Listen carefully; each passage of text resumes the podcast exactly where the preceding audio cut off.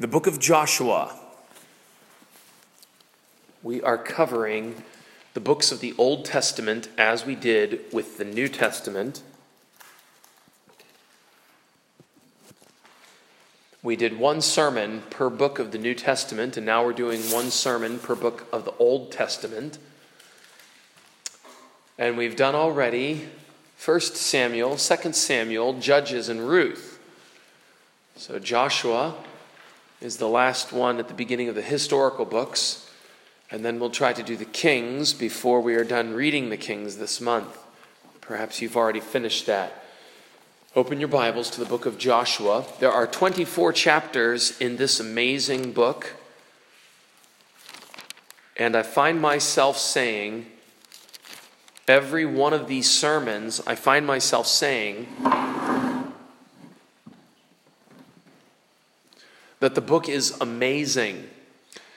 Such wisdom, such interest, such human nature, such insight. This book is named after Joshua, the leader of the Israelites. He was born as a slave. So don't let anyone tell you that you can't do great things if Joshua began as a slave and he has something that Moses doesn't have. A book of the Bible is named after him. He died at 110 years old, and he was in training for 40 years. We think four years at, at, university is long. Joshua was in training for 40 years. How do you think he felt? Always following Moses always following, never leading. But then he was given the chance to lead. Where does this start? 500 years earlier, 500 years before Joshua, Abraham was called.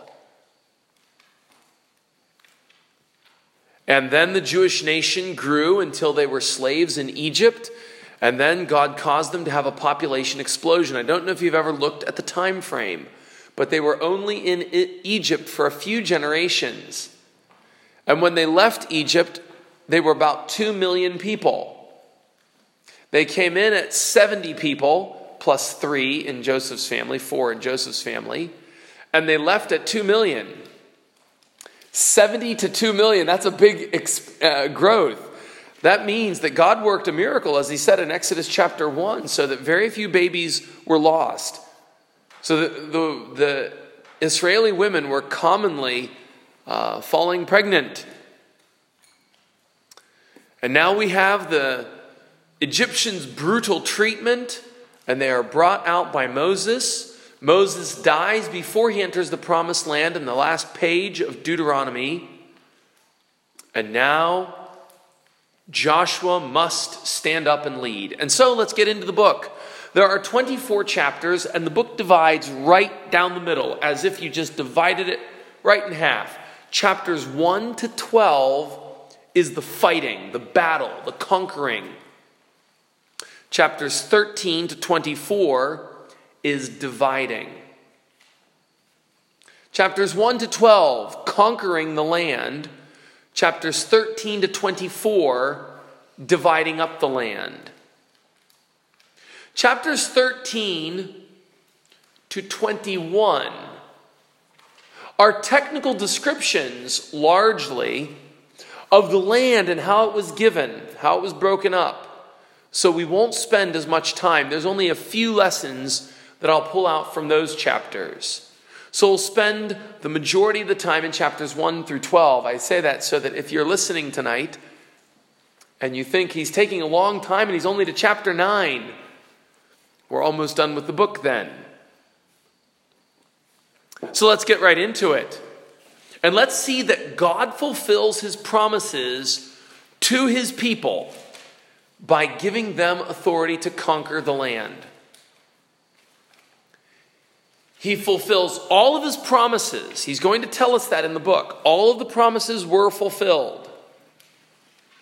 But yet, he fulfilled those promises by giving the authority to the people in the land. Chapter 1 You have your Bibles open there. Chapter 1 is preparation for battle. And in chapter 1, verses 6 to 9, we have a remarkable speech by Joshua. And in verse 6, the Lord tells him to be strong and of good courage. Verse 7, do you see the word courage in verse 7? In verse 9, courage. Verse 18, courage. Do you see those words? Four times. Verse 6, 7, 9, 18. Courage. Men need courage. Our boys need courage. God commands Joshua and his people to have courage. The Christian faith is not for the weak or the faint of heart. We need courage. It's hard to stand against the crowd. It's hard to say the truth at all times. Look at verse 8. This is a verse that teaches the necessity of daily Bible reading. If someone says, Why should I read my Bible? Verse 8. This book of the law will not depart out of your mouth, but you will meditate in it whenever you get a chance. Catching a verse here and there on WhatsApp when someone changes their status. Is that what verse 8 says? This book of the law will not depart out of your mouth, but you will meditate on it from time to time, whenever you happen to open your Bible, day and night, constant. Some people have called me a legalist because I require my family and urge every Christian to read their Bible every day. And I would say I'm not, not even half of a legalist because this law is twice a day. If I were a legalist, I'd be telling you to do it two times. Read your Bible constantly. Why? There's a reason in verse 8. What's the reason? because then you will be prosperous and successful.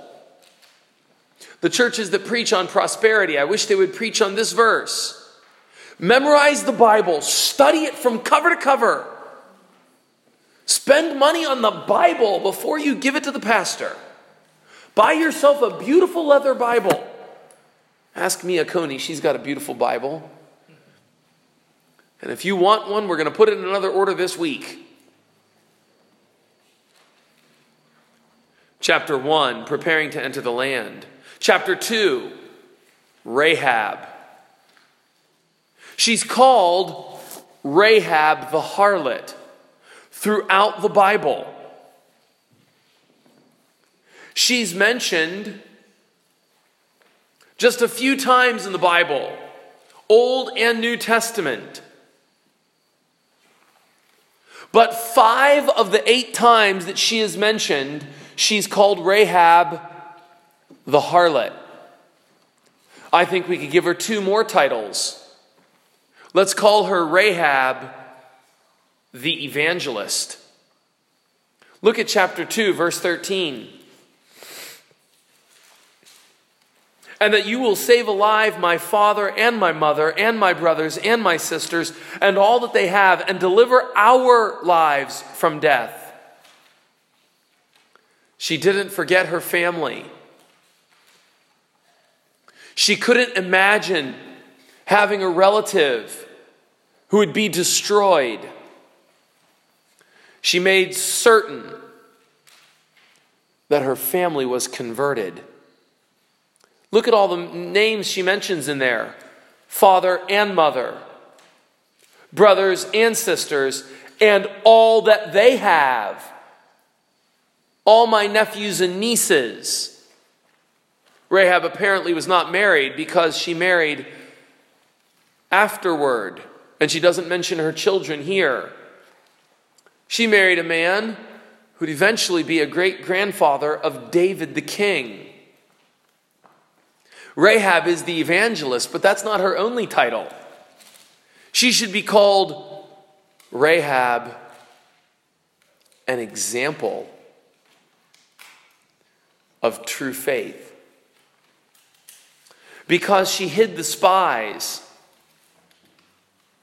She's mentioned at what book in the New Testament? Can anyone tell me what book in the New Testament mentions Rahab? Danae, what book? Lloyd, what book? The book of James. James chapter 2. It only picks two examples of faith in the whole Bible. James, the brother of Jesus, picks two examples. Can anyone tell me the two examples that she picks? That I'm sorry, that James picks? Two examples. If you want to know what it means to believe on Jesus, look to these two people from the Old Testament. If you do you want to be a Christian? Then follow those two people. Abraham and Rahab. You mean the harlot? No, I mean the example of a true Christian. She's here in chapter 2, and it's a wonderful story. And it's a reminder again that the Bible always elevates women. In the ancient Near East, where this book was written, women were not allowed to testify in court unless you were a Jew. And here, when Joshua records the history, he gives a whole chapter, excuse me, a whole chapter to this woman Rahab the harlot is also the evangelist and the example. Go to chapter 3. In chapter 3 and 4, they cross the Jordan River. Chapters 3 and 4, as they cross over, a miracle happens. And when the priest's feet touch the water of the Jordan River, the water stops as it flows south. And it piles up and maybe they could have remembered all the stories they heard about the Red Sea as the waters just piled up and they could walk through. Chapter 4, verses 1 through 9, gives traditions. And they all take a stone in verse 5 and 6, and they pile these stones up. And in verse 6, it says, This may be a sign among you. Chapter 4, verse 6 that when your children ask their fathers in the time to come, saying, What do you mean by these stones? Then you will answer them, verse 7, that the waters of the Jordan were cut off before the ark of the covenant of the Lord. Verse 7, and these stones will be a memorial to the children of Israel forever. Verse 8, and the children of Israel did so as Joshua commanded. We need godly traditions in our home so that our little ones will say, Papa, timini hilji, retaramini, And we can say to them, We do this because God is our God and He answered our prayers. That's why I think it's a good reason to have a Christmas time at your house so that your children will grow up just like they did here in chapter 4 some people say they don't like Christmas because it's not in the Bible. And I would say, if you don't want to do Christmas, do something else like they did. How can you find a proof for Christmas from the book of Joshua? Because they had traditions where they were passing on truths to their children. And I want you to pass on those truths to your children, just like Joshua passed on. Chapter 4, verse 24.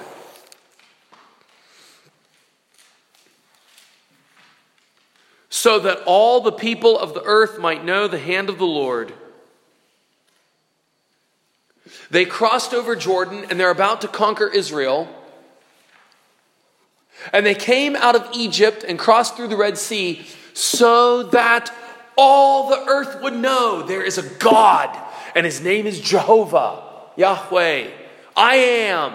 That's the God. There are no other gods. Not the gods of the Amorites or the Canaanites or the Hittites or the Perizzites or the Jebusites. It's Jehovah. And again, we see hints, just hints in passing, that someday in the future, the king would say, Go into all the world and preach the gospel to every person. Here's a hint. He does it so that all the earth would know. Chapter 5. Chapter 5 is remarkable. The entire chapter is given over to circumcision. That was given to Abraham 500 years earlier, but they had forgotten. God reminded them when they came out of Egypt, but that was 40 years earlier, and they had forgotten.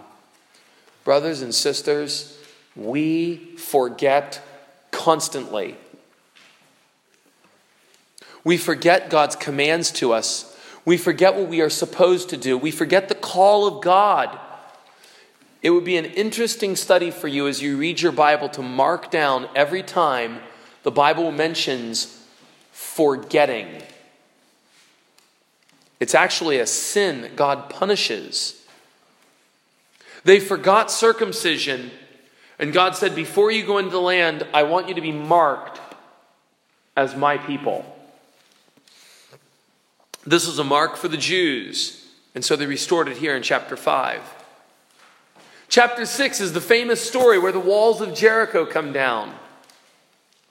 You know the story? They have to march around the city one time per day with no noise. And the seventh day, they march around it seven times, and the walls will fall over. But look at chapter 6, verse 21. And they utterly destroyed all that was in the city, both man and woman, young and old, ox and sheep and donkey, with the edge of the sword. If you're making notes, I'm going to give you a number of Bible verses of all the times in Joshua when they were told to annihilate everyone and then I'm going to explain why. Chapter 6, verse 21. Chapter 8, verses 24 to 26. Chapter 10, verses 28 through 40. Chapter 11, verses 11 through 14. If you missed those, I can give you the notes or you can get the recording. Four times in the book of Joshua, four different chapters, they are commanded to annihilate everyone. And several times in the book of Deuteronomy. But look at chapter 6, verse 21. Who is destroyed? Man and who? Young and old. Ox and sheep and donkey. Why did all the people have to be destroyed? Here's the answer their sins were so great that it had affected the entire culture. And God told his people, I don't want anything connected to that culture to be left. Joshua destroys the common teaching of multiculturalism. Because when the Israelites came into the city, they could not even leave the livestock. In many of the cities, they destroyed all of the buildings. God said, their sin is so great it has permeated even their architecture. I want nothing left so that in no way will you be connected to them. And secondly, God was doing this so that they would not think they gained their wealth at all from those people. It was nothing for God to raise up a wealthy society from zero, from scratch. The book of Joshua in chapter 6, verse 21, and these other passages that I've mentioned that we'll see just now, the book of Joshua de- demonstrates that when a culture does not have the Bible, it is lost and dark and hopeless. Listen to this verse from Proverbs chapter 29, verse 18. Where there is no revelation from God, the people perish. That's what the Bible teaches what we see in Solomon's proverb, where there is no revelation from God, the people perish, that's exactly what we're seeing here in the book of Joshua. Without the Bible, the people's lives are vile and backward and filthy and wicked. And so God commanded their destruction. If you want to know why did the children have to be destroyed, the answer is if the parents were destroyed, who would raise the children? You may recall the Israelites came through the wilderness with two million people. And secondly, those children died for the sins of their parents in the same way that if a man is a drunkard all his life, his children may take that sin on as well. The consequences spread to the children. If you say, Why did the women die? Because, as we mentioned this morning, women are very powerful. Feminists are the people who say they want to give women power and take back power. Christians say women have always had power. Women are very powerful. It was women who threw down Solomon. And all through history, godly women have been unusually powerful and have had great influence in society. It was Monica, the godly mother of Augustine who prayed for him for 30 years before he was converted. And Augustine went on to become one of the most influential men in the church. But in his book, Confessions, he says over and over, It was my mother. It was my mother who did that. G.K. Chesterton said, We give every person in the world to the complete control of women until they're too old to learn anything, and then they go to school.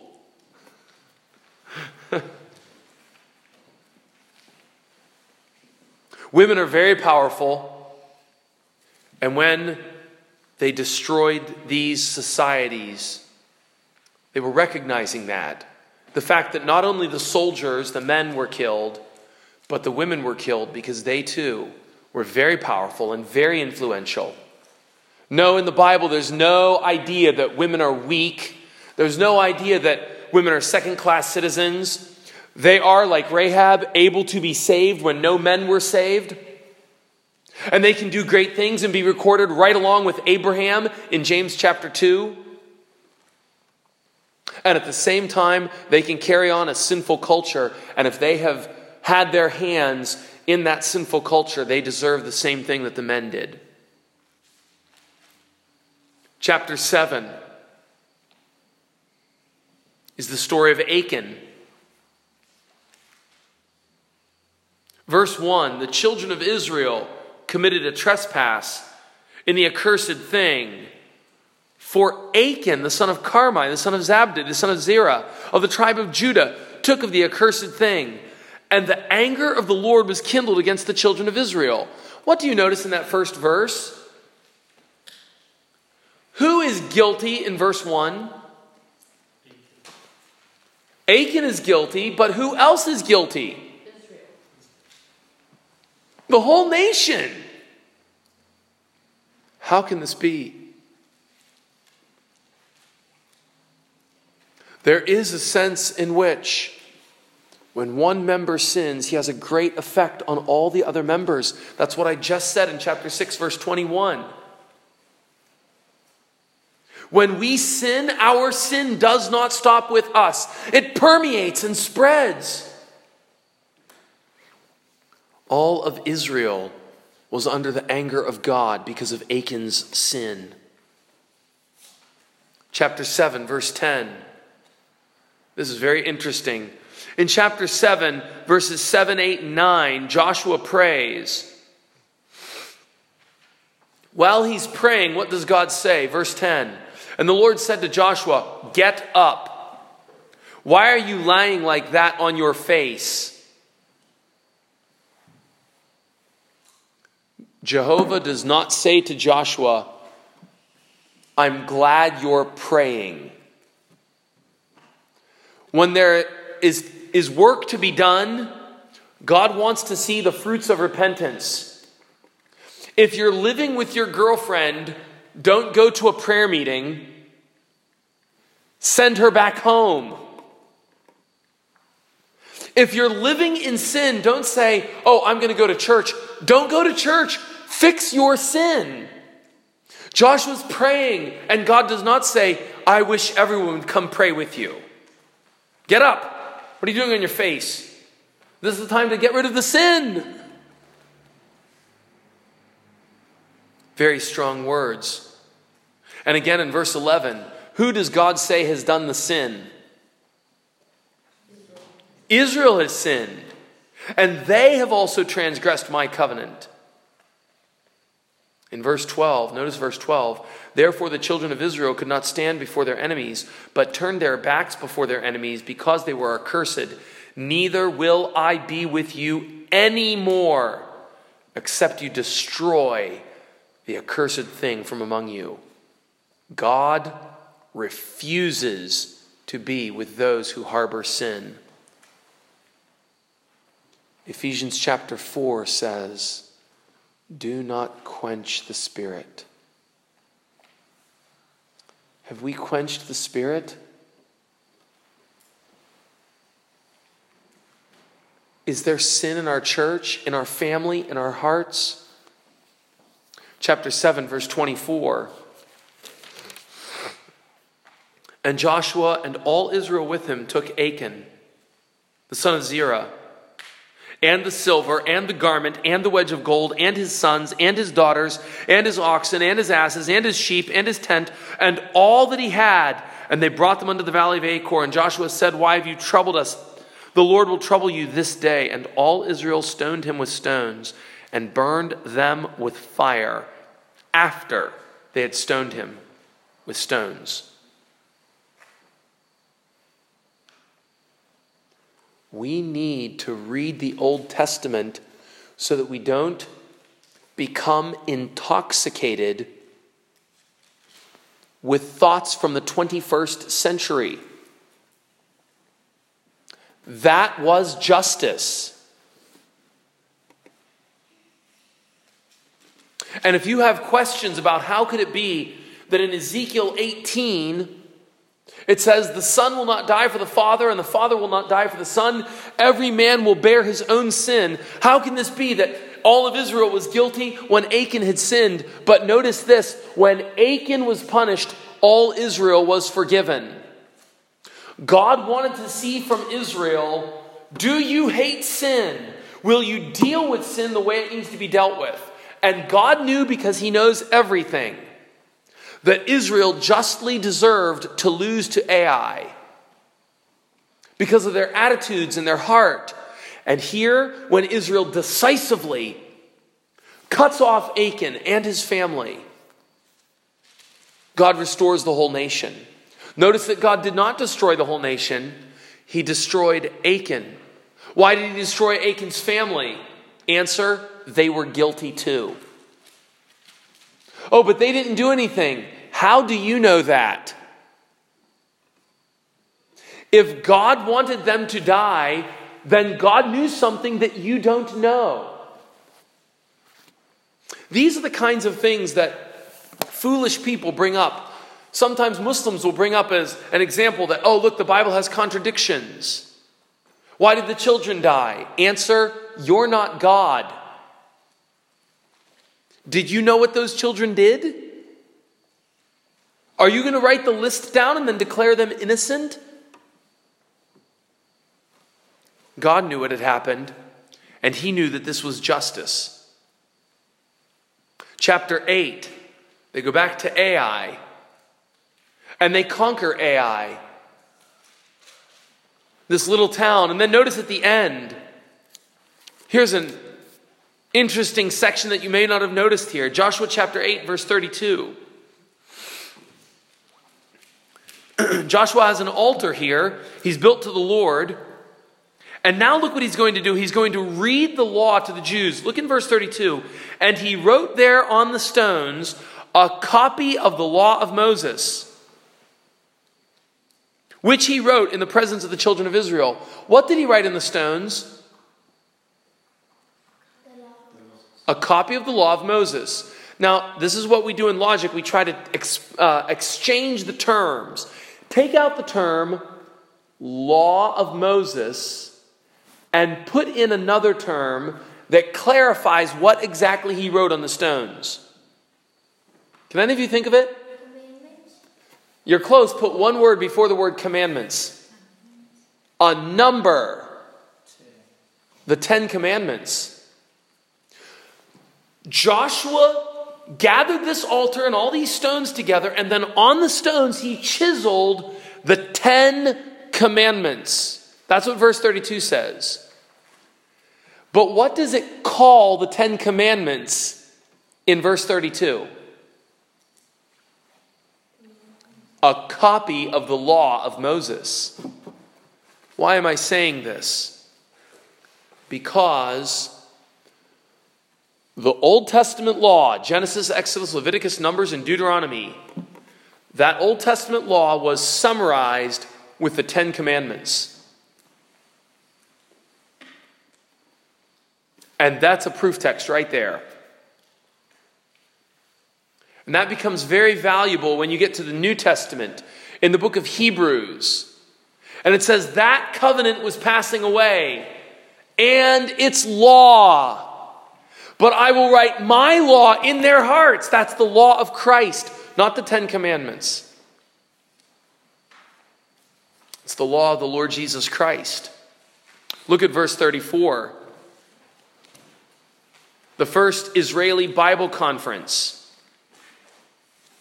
And afterward, Joshua read all the words of the law, the blessings and the cursings, according to all that is written in the book of the law. There was not a word of all that Moses commanded which Joshua did not read before all the congregation of Israel. With the women, too. Again, see the honor that God gives to women? In other societies, it would be the men in, in a just and fair society says we want our women to be educated too. Women are very powerful. We want them to know the law of God. Bring the men and the women. Bring them all together to listen. And who else was there in verse 34? Verse 35. I want all the kids there too. I grew up in a society where they would have children's church. They would send the kids out to go to their church. Thankfully, they taught the children. That's good. I think it's important for the children to be with the adults. There was no children's time for the law of Moses where he made it really simple like, be nice, don't be bad. The kids were in the teaching. Who else was there? All the foreigners. That tells us what? It goes back to chapter 4, verse 24. This is for all the earth. Even in the Old Testament, if you were from a different skin color or a different language, God would take you if you're willing to be with His people and obey His law and listen to His law. He'll take the strangers, He'll take the foreigners, take everyone. If you'll bow your knee to Jehovah, He'll take you. Can you think of one of the names of the people who was in the group of foreigners? Rahab was there. It was the first time she heard the law. Just a few weeks, she says, Wow, this is so new to me. I've got to learn all this. I, I, I feel like I've got so much to learn. Yes, Joshua says, come to a Bible conference where they read the whole Old Testament law. Chapter 9 The Gibeonites. Do you know the story of the Gibeonites?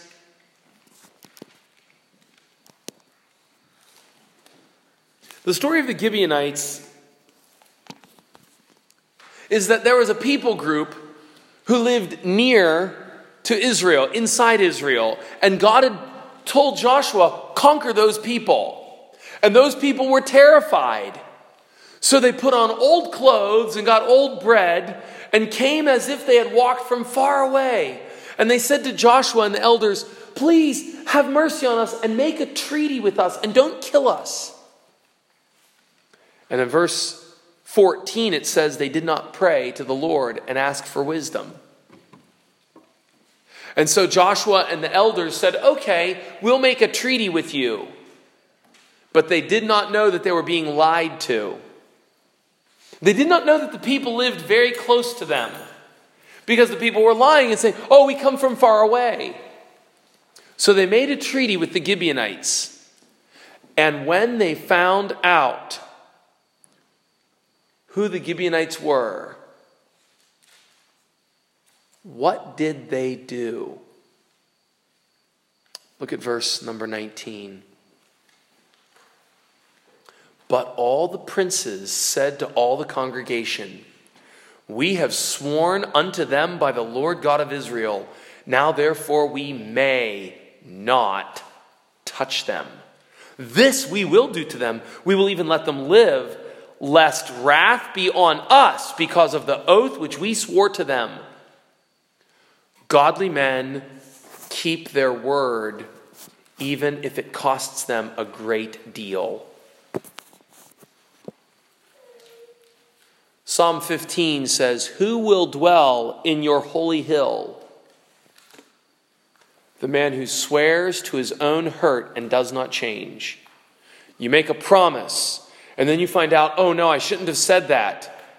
And then you call the person back and say, hey, hey, I didn't realize this and this, so I'm not going to do it. That's not a godly man. A man of integrity, if he says, I will do it, keeps his word. And here, the Jews, even though they should have asked God for advice, they at least had the character enough not to break their word. Chapters 10 through 12, they're conquering the land. In chapter 10, 11, and 12, it's a string of battles, one battle after another. And there's the miracle in verse 13 when the sun stood still. There are many people who say that the Bible has an error because the sun doesn't move. But that's a very foolish thing to say. How many of us say the sun rises and the sun sets? Everyone talks that way. We understand now that the sun is a great star that does not move and that the earth rotates it. But even today, you're not going to call your grandfather a liar if he says, Hey, the sun is setting now. I'll come back tomorrow. Oh, Dad, you're a liar. The sun's not setting, the earth is spinning. We all know that we're speaking according to human experience. So people who try to get verse 13 and say, the sun stood still, that's a lie. No, that's grasping at straws. But what did happen there? The sun, the earth stopped turning. How can that happen? Sometimes God does miracles that seem to be so very small. Like when he allowed Hannah to have a baby. That's so small. It's just right, so the size of a cell. And sometimes he does a miracle where he just puts his hand down on the earth and says, Stop. Why did he stop the earth? He already told us in the book. Chapter 4, verse 24 I want all the earth to know there is a God in Israel. Don't you think that all the people in Canaan and Egypt, when they saw, here's a day that's very, very long, Mommy, when can I go to bed? Not yet, the sun hasn't moved. all the earth will know there was a hand that stopped it. God said, I want all the earth to know that I am the king. And then he did something like that to demonstrate it. Chapter 10, 11, and 12 go on describing the conquering of the land. And we've reached the halfway point in the book, the 80% point in the sermon. Go to chapter 13. Now we're dividing up the land. in chapter 13, verse 13, look what we see here. Chapter 13, verse 13. Nevertheless, the children of Israel expelled not the Geshurites nor the Maacathites, but the Geshurites and the Maacathites dwell among the Israelites until this day. How can that be? Wait a minute, then, then they didn't finish their job. Keep going. Look at chapter 15, verse 63. 15, verse 63. As for the Jebusites, the inhabitants of Jerusalem, the children of Judah could not drive them out, but the Jebusites dwell with the children of Judah at Jerusalem unto this day. Chapter 16, verse 10. 16, verse 10. And they did not drive out the Canaanites that dwelt in Gezer, but the Canaanites dwell among the Ephraimites unto this day and serve under tribute. Chapter 17, verse 12. Yet the children of Manasseh could not drive out the inhabitants of those cities, but the Canaanites would dwell in that land. Verse 13 Yet it came to pass when the children of Israel were waxed strong that they put the Canaanites to tribute, but did not utterly drive them out. And many more verses like that. True or false? The Israelites finished their job. True or false? The Israelites finished their job. False. They did not finish their job. They should have driven all of them out. But wait a minute, now go back. Go back to chapter 11, verse 23.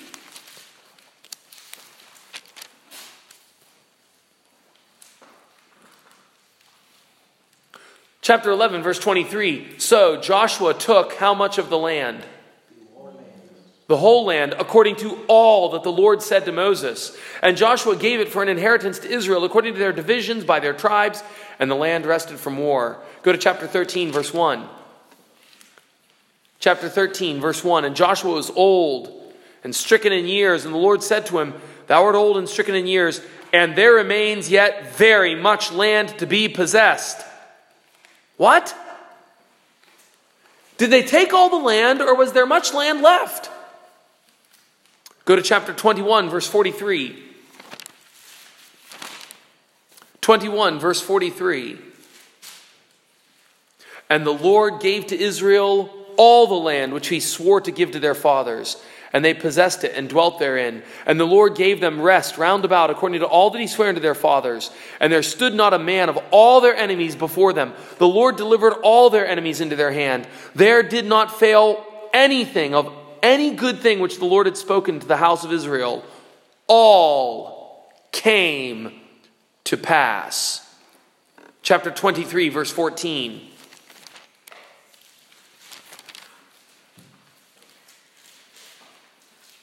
This is Joshua giving a speech to the Jews in their final days. And behold, this day I am going the way of all the earth. And you know in all your hearts and in all your souls that not one thing has failed of all the good things which the Lord your God spoke concerning you. All are come to pass unto you. Not one thing has failed of it. Do you see the difficulty? Which is it?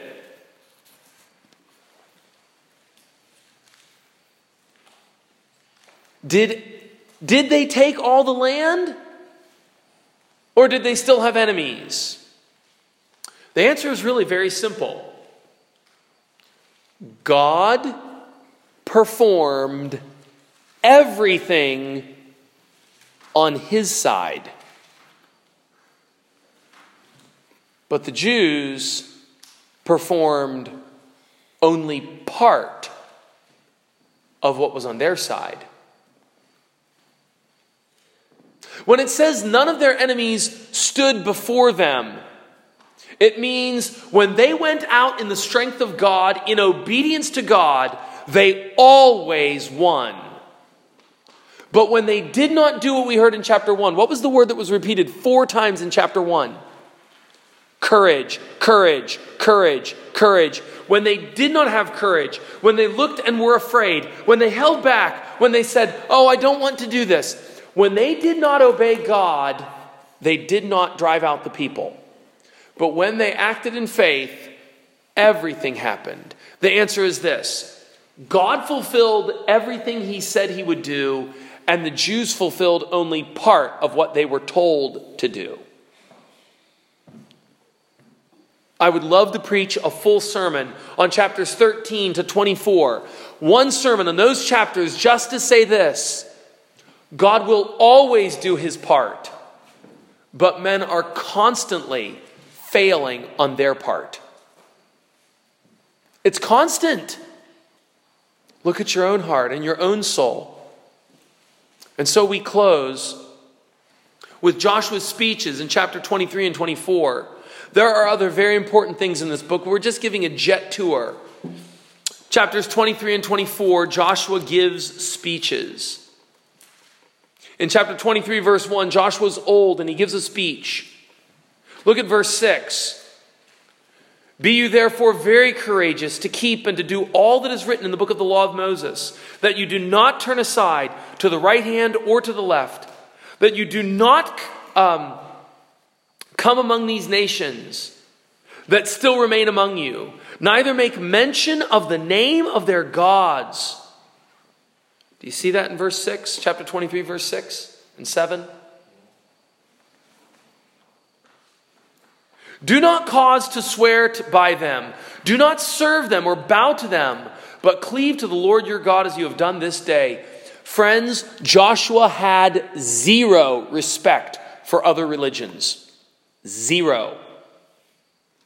We are told today that we have to respect everyone.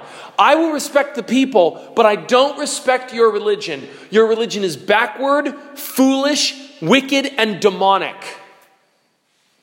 The religion of Jesus Christ is the only way to be civilized. That's it. All of the religions are bar- barbarous, they'll make you a barbarian.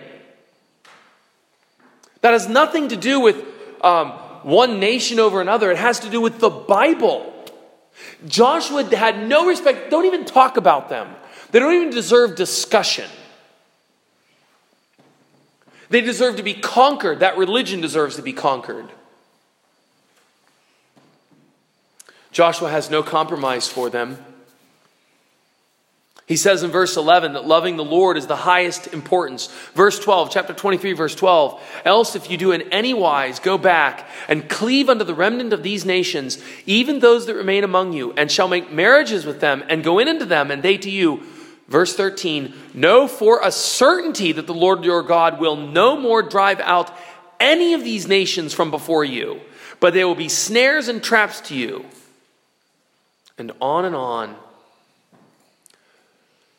chapter 23, Joshua tells them very clearly have nothing to do with their religion. I sometimes feel like the Christians who promote multiculturalism just don't read the Old Testament.